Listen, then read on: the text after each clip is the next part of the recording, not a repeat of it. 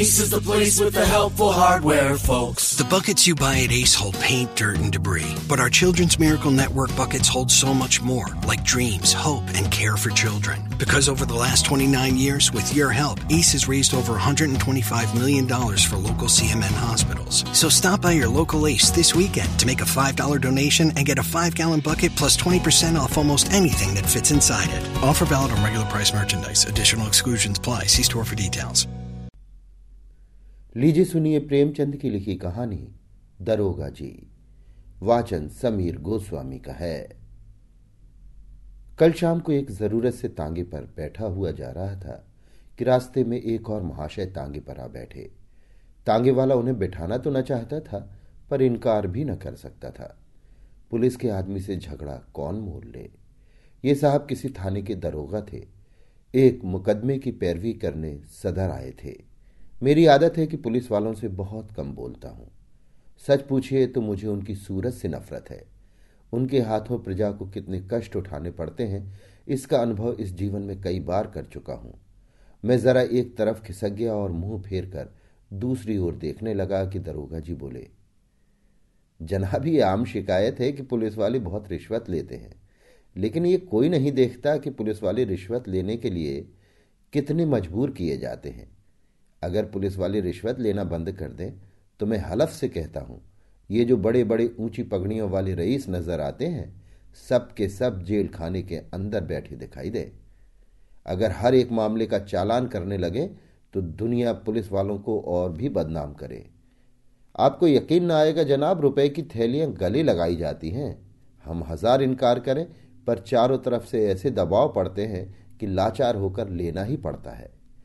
मैंने उपहास के भाव से कहा, जो काम रुपए लेकर किया जाता है, वही काम बिना रुपए लिए भी तो किया जा सकता है। दरोगा जी हंसकर बोले, वो तो गुनाह बेलज्जत होगा बंदा परवर। पुलिस का आदमी इतना कट्टर देवता नहीं होता, और मेरा ख्याल है कि शायद कोई इंसान भी इतना बेलॉस नहीं हो सकता। और सिंगों के लोगों को भी देखता हूँ, मुझे तो कोई देवता न मिला। मैं अभी इसका कुछ जवाब दे ही रहा था कि एक मियाँ साहब लंबी अचकन पहने तुर्की टोपी लगाए तांगे के सामने से निकले। दरोगा जी ने उन्हें देखते ही झुककर सलाम किया और शायद मिजाज शरीफ पूछना चाहते थे कि उस भले आदमी ने सलाम का जवाब गालियों से देना शुरू किया। जब तांगा कई कदम आगे निकल आया तो वो एक पत्थर लेकर तांगे के पीछे दौड़ा। तांगे वाले ने घोड़े को तेज किया। उस भले मानुस ने भी कदम तेज किए और पत्थर फेंका। मेरा सिर बाल बाल बच गया। उसने दूसरा पत्थर उठाया। वो हमारे सामने आकर गिरा। तीसरा पत्थर इतनी ज़ोर से आया कि दरोगा जी के घुटने में बड़ी चोट आई, पर इतनी देर में तांगा इतनी दूर निकल आया कि हम पत्थरों की मार से दूर हो गए। हाँ गालियों की मार अभी तक जारी थी। जब तक वो आदमी आँखों से ओझल न हो गया, हम उसे एक हाथ में पत्थर उठाए, गालियाँ बकते हुए देख रहे थे। जब जरा चित्त शांत हुआ, मैंने दरोगा जी से पूछा, ये आदमी कौन है साहब? कोई पागल तो नहीं है? दरोगा जी ने घुटने को सहलाते हुए कहा, पागल नहीं है साहब, मेरा पुराना दुश्मन है। मैंने समझा था जालिम पिछली बातें भूल गया होगा, वरना मुझे क्या पड़ी थी कि सलाम करने जाता। मैंने पूछा, आपने इसे किसी मुकदमे में सजा दिलाई होगी? बड़ी लंबी दास्तान है जनाब, बस इतना ही समझ लीजिए कि इसका बस चले तो मुझे ज़िंदा ही निकल जाए। आप तो शोक की आग को और भड़का रहे हैं, अब वो दास्तान सुने बगैर तस्कीन ना होगी। दरोगा जी ने पहलू बदल कर कहा, अच्छी बात है, सुनिए। कई साल हुए मैं सदर में ही तैनात था। बेफिक्री के दिन थे ताज़ा खून। एक माशूक से आँख लड़ गई। आम दरफ्त शुरू हुई। अब भी जब उस हसीना की याद आती है तो आँखों से आँसू निकल आते हैं। बाजारू औरतों में इतनी हया, इतनी वफा, इतनी मुरवत मैंने नहीं देखी। दो साल उसके साथ इतनी लुत्फ से गुजरे कि आज भी उसकी याद करके रोता हूँ। मगर किस्से को बढ़ाऊँगा नहीं। वरना अधूरा ही रह जाएगा। मुख्तसर ये कि दो साल के बाद मेरे तबादले का हुक्म आ गया। उस वक्त दिल को जितना सदमा पहुँचा, उसका ज़िक्र करने के लिए दफ्तर चाहिए। बस यही जी चाहता था कि इस्तीफा दे दूँ। उस हसीना ने यह खबर सुनी तो उसकी जान सी निकल गई। सफ़र की तैयारी के लिए मुझे तीन दिन मिले थे। ये तीन दिन हमने मंसूबे बांधने में काटे। उस वक्त मुझे अनुभव हुआ था कि औरतों को अक्ल से खाली समझने में हमने कितनी बड़ी गलती की है। मेरे मंसूबे शेख चिल्ली के से होते थे। कलकत्ते भाग चले, वहाँ कोई दुकान खोल दें या इसी तरह कोई दूसरी तजवीज करता। लेकिन वो यही जवाब देती कि अभी वहाँ जाकर अपना काम करो। जब मकान का बंदोबस्त हो जाए तो मुझे बुला लेना। मैं दौड़ी चली आऊँगी। आखिर जुदाई की घड़ी आई। मुझे मालूम होता था कि अब जान न बचेगी। गाड़ी का वक्त निकला जाता था और मैं उसके पास से उठने का नाम न लेता था। मगर मैं फिर किस्से को तूल देने लगा? खुलासा यह है कि मैं उसे दो तीन दिन में बुलाने का वादा करके रुखसत हुआ, पर अफसोस, वे दो तीन दिन कभी ना आए। पहले दस पाँच दिन तो अफसरों से मिलने और इलाके की देखभाल में गुजरे। इसके बाद घर से खत आ गया कि तुम्हारी शादी तय हो गई, रुखसत लेकर आ जाओ। शादी की खुशी में उस वफा की देवी की मुझे फ़िक्र न रही। शादी करके महीना भर बाद लौटा तो बीवी साथ थी। रही सही याद भी जाती रही। उसने एक महीने के बाद एक खत भेजा, पर मैंने उसका जवाब न दिया। डरता रहता था कि कहीं एक दिन वो आकर सिर पर सवार न हो जाए। फिर बीवी को मुँह दिखाने लायक भी न रह जाऊँ। साल भर के बाद मुझे एक काम से सदर आना पड़ा। उस वक्त मुझे उस औरत की याद आई। सोचा जरा चलकर देखना चाहिए किस हालत में है। फ़ौरन अपने खत न भेजने और इतने दिनों तक न आने का जवाब सोच लिया। और उसके द्वार पर जा पहुँचा। दरवाज़ा साफ़ सुथरा था। मकान की हालत भी पहले से अच्छी थी। दिल की खुशी हुई कि इसकी हालत उतनी खराब नहीं है जितनी मैंने समझी थी, और क्यों खराब रहने लगी? मुझ जैसे दुनिया में क्या और आदमी ही नहीं है? मैंने दरवाज़ा खटखटाया। अंदर से वो बंद था। आवाज़ आई, कौन है? मैंने कहा, वाह, इतनी जल्दी भूल गई। मैं हूँ बशीर। कोई जवाब न मिला। आवाज़ उसी की थी, इसमें शक नहीं। फिर दरवाज़ा क्यों नहीं खुलती? ज़रूर मुझसे नाराज़ है। मैंने फिर किवाड़ खटखटाए और लगा अपनी मुसीबतों का किस्सा सुनाने। कोई पंद्रह मिनट बाद दरवाज़ा खुला। हसीना ने मुझे इशारे से अंदर बुलाया और चट के वाड़ बंद कर लिए। मैंने कहा, मैं तुमसे मुआफ़ी मांगने आया हूँ। यहाँ से जाकर मैं बड़ी मुश्किल में फंस गया। इलाका इतना ख़राब है कि दम मारने की मोहलत नहीं मिलती।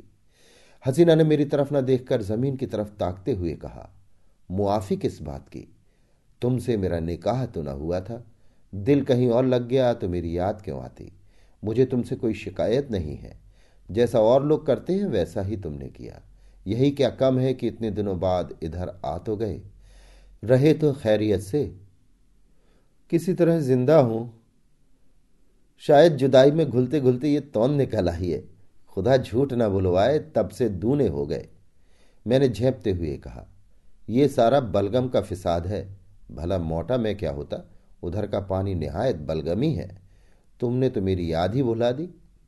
उसने अब की मेरी ओर तेज निगाहों से देखा और बोली, खत का जवाब तक न दिया, उल्टे मुझी को इल्ज़ाम देते हो? मैं तुम्हें शुरू से बेवफा समझती थी और तुम वैसे ही निकले।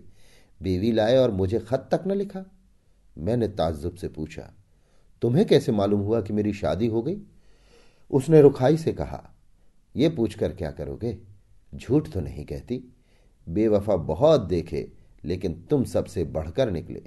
तुम्हारी आवाज़ सुनकर जी में तो आया कि धुतकार दूँ, लेकिन यह सोचकर दरवाज़ा खोल दिया कि अपने दरवाजे पर किसी को क्या जलील करूँ। मैंने कोट उतारकर घोटी पर लटका दिया, जूते भी उतार डाले और चारपाई पर लेटकर बोला, लैली, देखो इतनी बेरहमी से न पेश आओ। मैं तो अपनी खताओं को खुद तस्लीम करता हूँ और इसलिए अब तुमसे मुआफ़ी मांगने आया हूँ। जरा अपने नाजुक हाथों से एक पान तो खिला दो। सच कहना, तुम्हें मेरी याद काहे को आती होगी? कोई और यार मिल गया होगा। लैली पानदान खोलकर पान बनाने लगी कि एकाएक किसी ने किवाड़ खटखटाए। मैंने घबरा कर पूछा, ये कौन शैतान आ पहुँचा? हसीना ने होठों पर उंगली रखते हुए कहा, ये मेरे शौहर हैं। तुम्हारी तरफ़ से जब निराश हो गई तो मैंने इनके साथ निकाह कर लिया। मैंने त्योरियाँ चढ़ाकर कहा तो तुमने मुझसे पहले ही क्यों ना बता दिया? मैं उल्टे पाँव लौट ना जाता, ये नौबत क्यों आती? ना जाने कब की ये कसर निकाली। मुझे क्या मालूम था कि ये इतने जल्द आ पहुंचेंगी? रोज तो पहर रात गए आते थे, फिर तुम इतनी दूर से आए थे, तुम्हारी कुछ खातिर भी तो करनी थी। अच्छा यही खातिर की? बताओ, अब मैं जाऊँ कहाँ? मेरी समझ में खुद कुछ नहीं आ रहा। या अल्लाह किस अजाब में फंसी? इतने में उन साहब ने दरवाज़ा खटखटाया। ऐसा मालूम होता था कि किवाड़ तोड़ डालेगा। हसीना के चेहरे का एक रंग आता था, एक रंग जाता था। बेचारी खड़ी काँप रही थी। बस जबान से यही निकलता था। या अल्लाह, रहम कर। बाहर से आवाज़ आई। अरे, तुम क्या सरे शाम सो गई? अभी तो आठ भी नहीं बजे। कहीं सांप तो नहीं सूंघ गया? अल्लाह जानता है अब और देर की तो किवाड़ चिड़वा डालूँगा। मैंने गिड़गिड़ा कर कहा, खुदा के लिए मेरे छिपने की कोई जगह बताओ। पिछवाड़े का कोई दरवाज़ा नहीं? ना, संडास तो है। सबसे पहले वो वहीं जाएँगे। अच्छा वो सामने कोठरी कैसी है? हाँ, है तो लेकिन कहीं कोठरी खोलकर देखा तो? क्या बहुत डबल आदमी है? तुम जैसे दो को बगल में दबा ले तो खोल दो कोठरी। वो जो ही अंदर आएगा, मैं दरवाज़ा खोलकर निकल भागूँगा। हसीना ने कोठरी खोल दी। मैं अंदर जा घुसा। दरवाज़ा फिर बंद हो गया। मुझे कोठरी में बंद करके हसीना ने जाकर सदर दरवाज़ा खोला और बोली, क्यों किवाड़ तोड़े डालते हो? आ तो रही हूँ। मैंने कोठरी के किवाड़ों के दराजों से देखा। आदमी क्या पूरा देव था। अंदर आते ही बोला, तुम सरे शाम से सो गई थी? हाँ, जरा आँख लग गई थी। मुझे तो ऐसा मालूम हो रहा था कि तुम किसी से बातें कर रही हो। वहम की दवा तो लुकमान के पास भी नहीं। मैंने साफ़ साफ़ सुना, कोई ना कोई था ज़रूर। तुमने उसे कहीं छिपा रखा है। इन्हीं बातों पर तुमसे मेरा जी जलता है। सारा घर तो पड़ा है, देख क्यों नहीं लेते? देखूँगा तो मैं ज़रूर ही, लेकिन तुमसे सीधे सीधे पूछता हूँ, बतला दो कौन था? हसीना ने कुंजियों का गुच्छा फेंकते हुए कहा, और कोई था तो घर ही में ना होगा? लो, सब जगह देखाओ सुई तो है नहीं कि मैंने कहीं छिपा दी हो। वो शैतान इन चकमों में ना आया। शायद पहले भी ऐसा ही चरका खा चुका था। कुंजियों का गुच्छा उठाकर सबसे पहले मेरी कोठरी के द्वार पर आया और ताले को खोलने की कोशिश करने लगा। गुच्छे में उस ताले की कुंजी ना थी। बोला, इस कोठरी की कुंजी कहाँ है? हसीना ने बनावटी ताज्जुब से कहा, अरे तो क्या उसमें कोई छिपा बैठा है? वो तो लकड़ियों से भरी पड़ी है। तुम कुंजी दे दो ना। तुम भी कभी कभी पागलों के से काम करने लगते हो। अंधेरे में कोई सांप बिच्छू निकल आए तो ना भैया, मैं उसकी कुंजी ना दूँगी। भला से सांप निकल आएगा अच्छा ही हो निकल आए। इस बेहयाई की ज़िंदगी से तो मौत ही अच्छी। हसीना ने इधर उधर तलाश करके कहा, न जाने उसकी कुंजी कहाँ रख दी, ख्याल नहीं आता। इस कोठरी में तो मैंने और कभी ताला नहीं देखा। मैं तो रोज लगाती हूँ, शायद कभी लगाना भूल गई हूँ तो नहीं कह सकती। तो तुम कुंजी न दोगी। कहती तो हूँ, इस वक्त नहीं मिल रही है। कहे देता हूँ, कच्चा ही खा जाऊँगा। अब तक तो मैं किसी तरह जब्त किए खड़ा रहा। बार बार अपने पर गुस्सा आ रहा था कि यहाँ क्यों आया?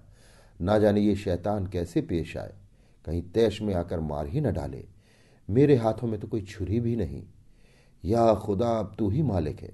तमरो के खड़ा था कि एक पल का भी मौका मिले तो निकल भागूं। लेकिन जब उस मरदूद ने किवाड़ों को ज़ोर से धमधमाना शुरू किया, तब तो रूह ही फना हो गई। इधर उधर निगाह डाली कि किसी कोने में छिपने की जगह है या नहीं। किवाड़ के दराजों से कुछ रोशनी आ रही थी। ऊपर जो निगाह उठाई तो एक मचान सा दिखाई दिया। डूबते को तिनके का सहारा मिल गया। उचक कर चाहता था कि ऊपर चढ़ जाऊँ कि मचान पर एक आदमी को बैठे देखकर उस हालत में मेरे मुँह से चीख निकल गई। ये हज़रत अचकन पहने घड़ी लगाए एक खूबसूरत साफा बाँध उकड़ू बैठे हुए थे। अब मुझे मालूम हुआ कि मेरे लिए दरवाज़ा खोलने में हसीना ने इतनी देर क्यों की थी। अभी इनको देख ही रहा था कि दरवाजे पर मूसल की चोटें पड़ने लगीं। मामूली किवाड़ तो थे ही, तीन चार चोटों में दोनों किवाड़े नीचे आ रहे और वो मरदूद लालटेन लिए कमरे में घुसा। उस वक्त मेरी क्या हालत थी इसका अंदाज आप खुद कर सकते हैं। उसने मुझे देखते ही लालटेन रख दी और मेरी गर्दन पकड़कर बोला अच्छा आप यहाँ तशरीफ़ रखते हैं। आइए आपकी कुछ खातिर करूँ। ऐसे मेहमान रोज कहाँ मिलते हैं? ये कहते हुए उसने मेरा एक हाथ पकड़कर इतनी ज़ोर से बाहर की तरफ़ ढकेला कि मैं आँगन में औंधा जा गिरा। उस शैतान की आँखों से अंगारे निकल रहे थे। मालूम होता था उसके होठ मेरा खून चूसने के लिए बढ़े आ रहे हैं। मैं अभी ज़मीन से उठने भी न पाया था कि वो कसाई एक बड़ा सा तेज छुरा लिए मेरी गर्दन पर आ पहुँचा। मगर जनाब, हूँ पुलिस का आदमी। उस वक्त मुझे एक चाल सूझ गई। उसने मेरी जान बचा ली, वरना आज आपके साथ तांगे पर न बैठा होता। मैंने हाथ जोड़कर कहा, हुजूर, मैं बिल्कुल बेकसूर हूँ। मैं तो मीर साहब के साथ आया था। उसने गरज कर पूछा, कौन मीर साहब? मैंने जी कड़ा करके कहा, वही जो मचान पर बैठे हुए हैं। मैं तो हुजूर का गुलाम ठहरा। जहाँ हुक्म पाऊँगा, उनके साथ जाऊँगा। मेरी इसमें क्या खता है? अच्छा तो कोई मीर साहब मचान पर भी तशरीफ़ रखते हैं। उसने मेरा हाथ पकड़ लिया और कोठरी में जाकर मचान पर देखा। वो हज़रत सिमटे सिमटाए भीगी बिल्ली बने बैठे थे। चेहरा ऐसा पीला पड़ गया था, गोया बदन में जान ही नहीं। उसने उनका हाथ पकड़कर एक झटका दिया तो आप धाम से नीचे आ रहे। उनका टाट देखकर अब इसमें कोई शुभा न रहा कि वो मेरे मालिक हैं। उनकी सूरत देखकर उस वक्त तरस के साथ हँसी आती थी। तू कौन है बे?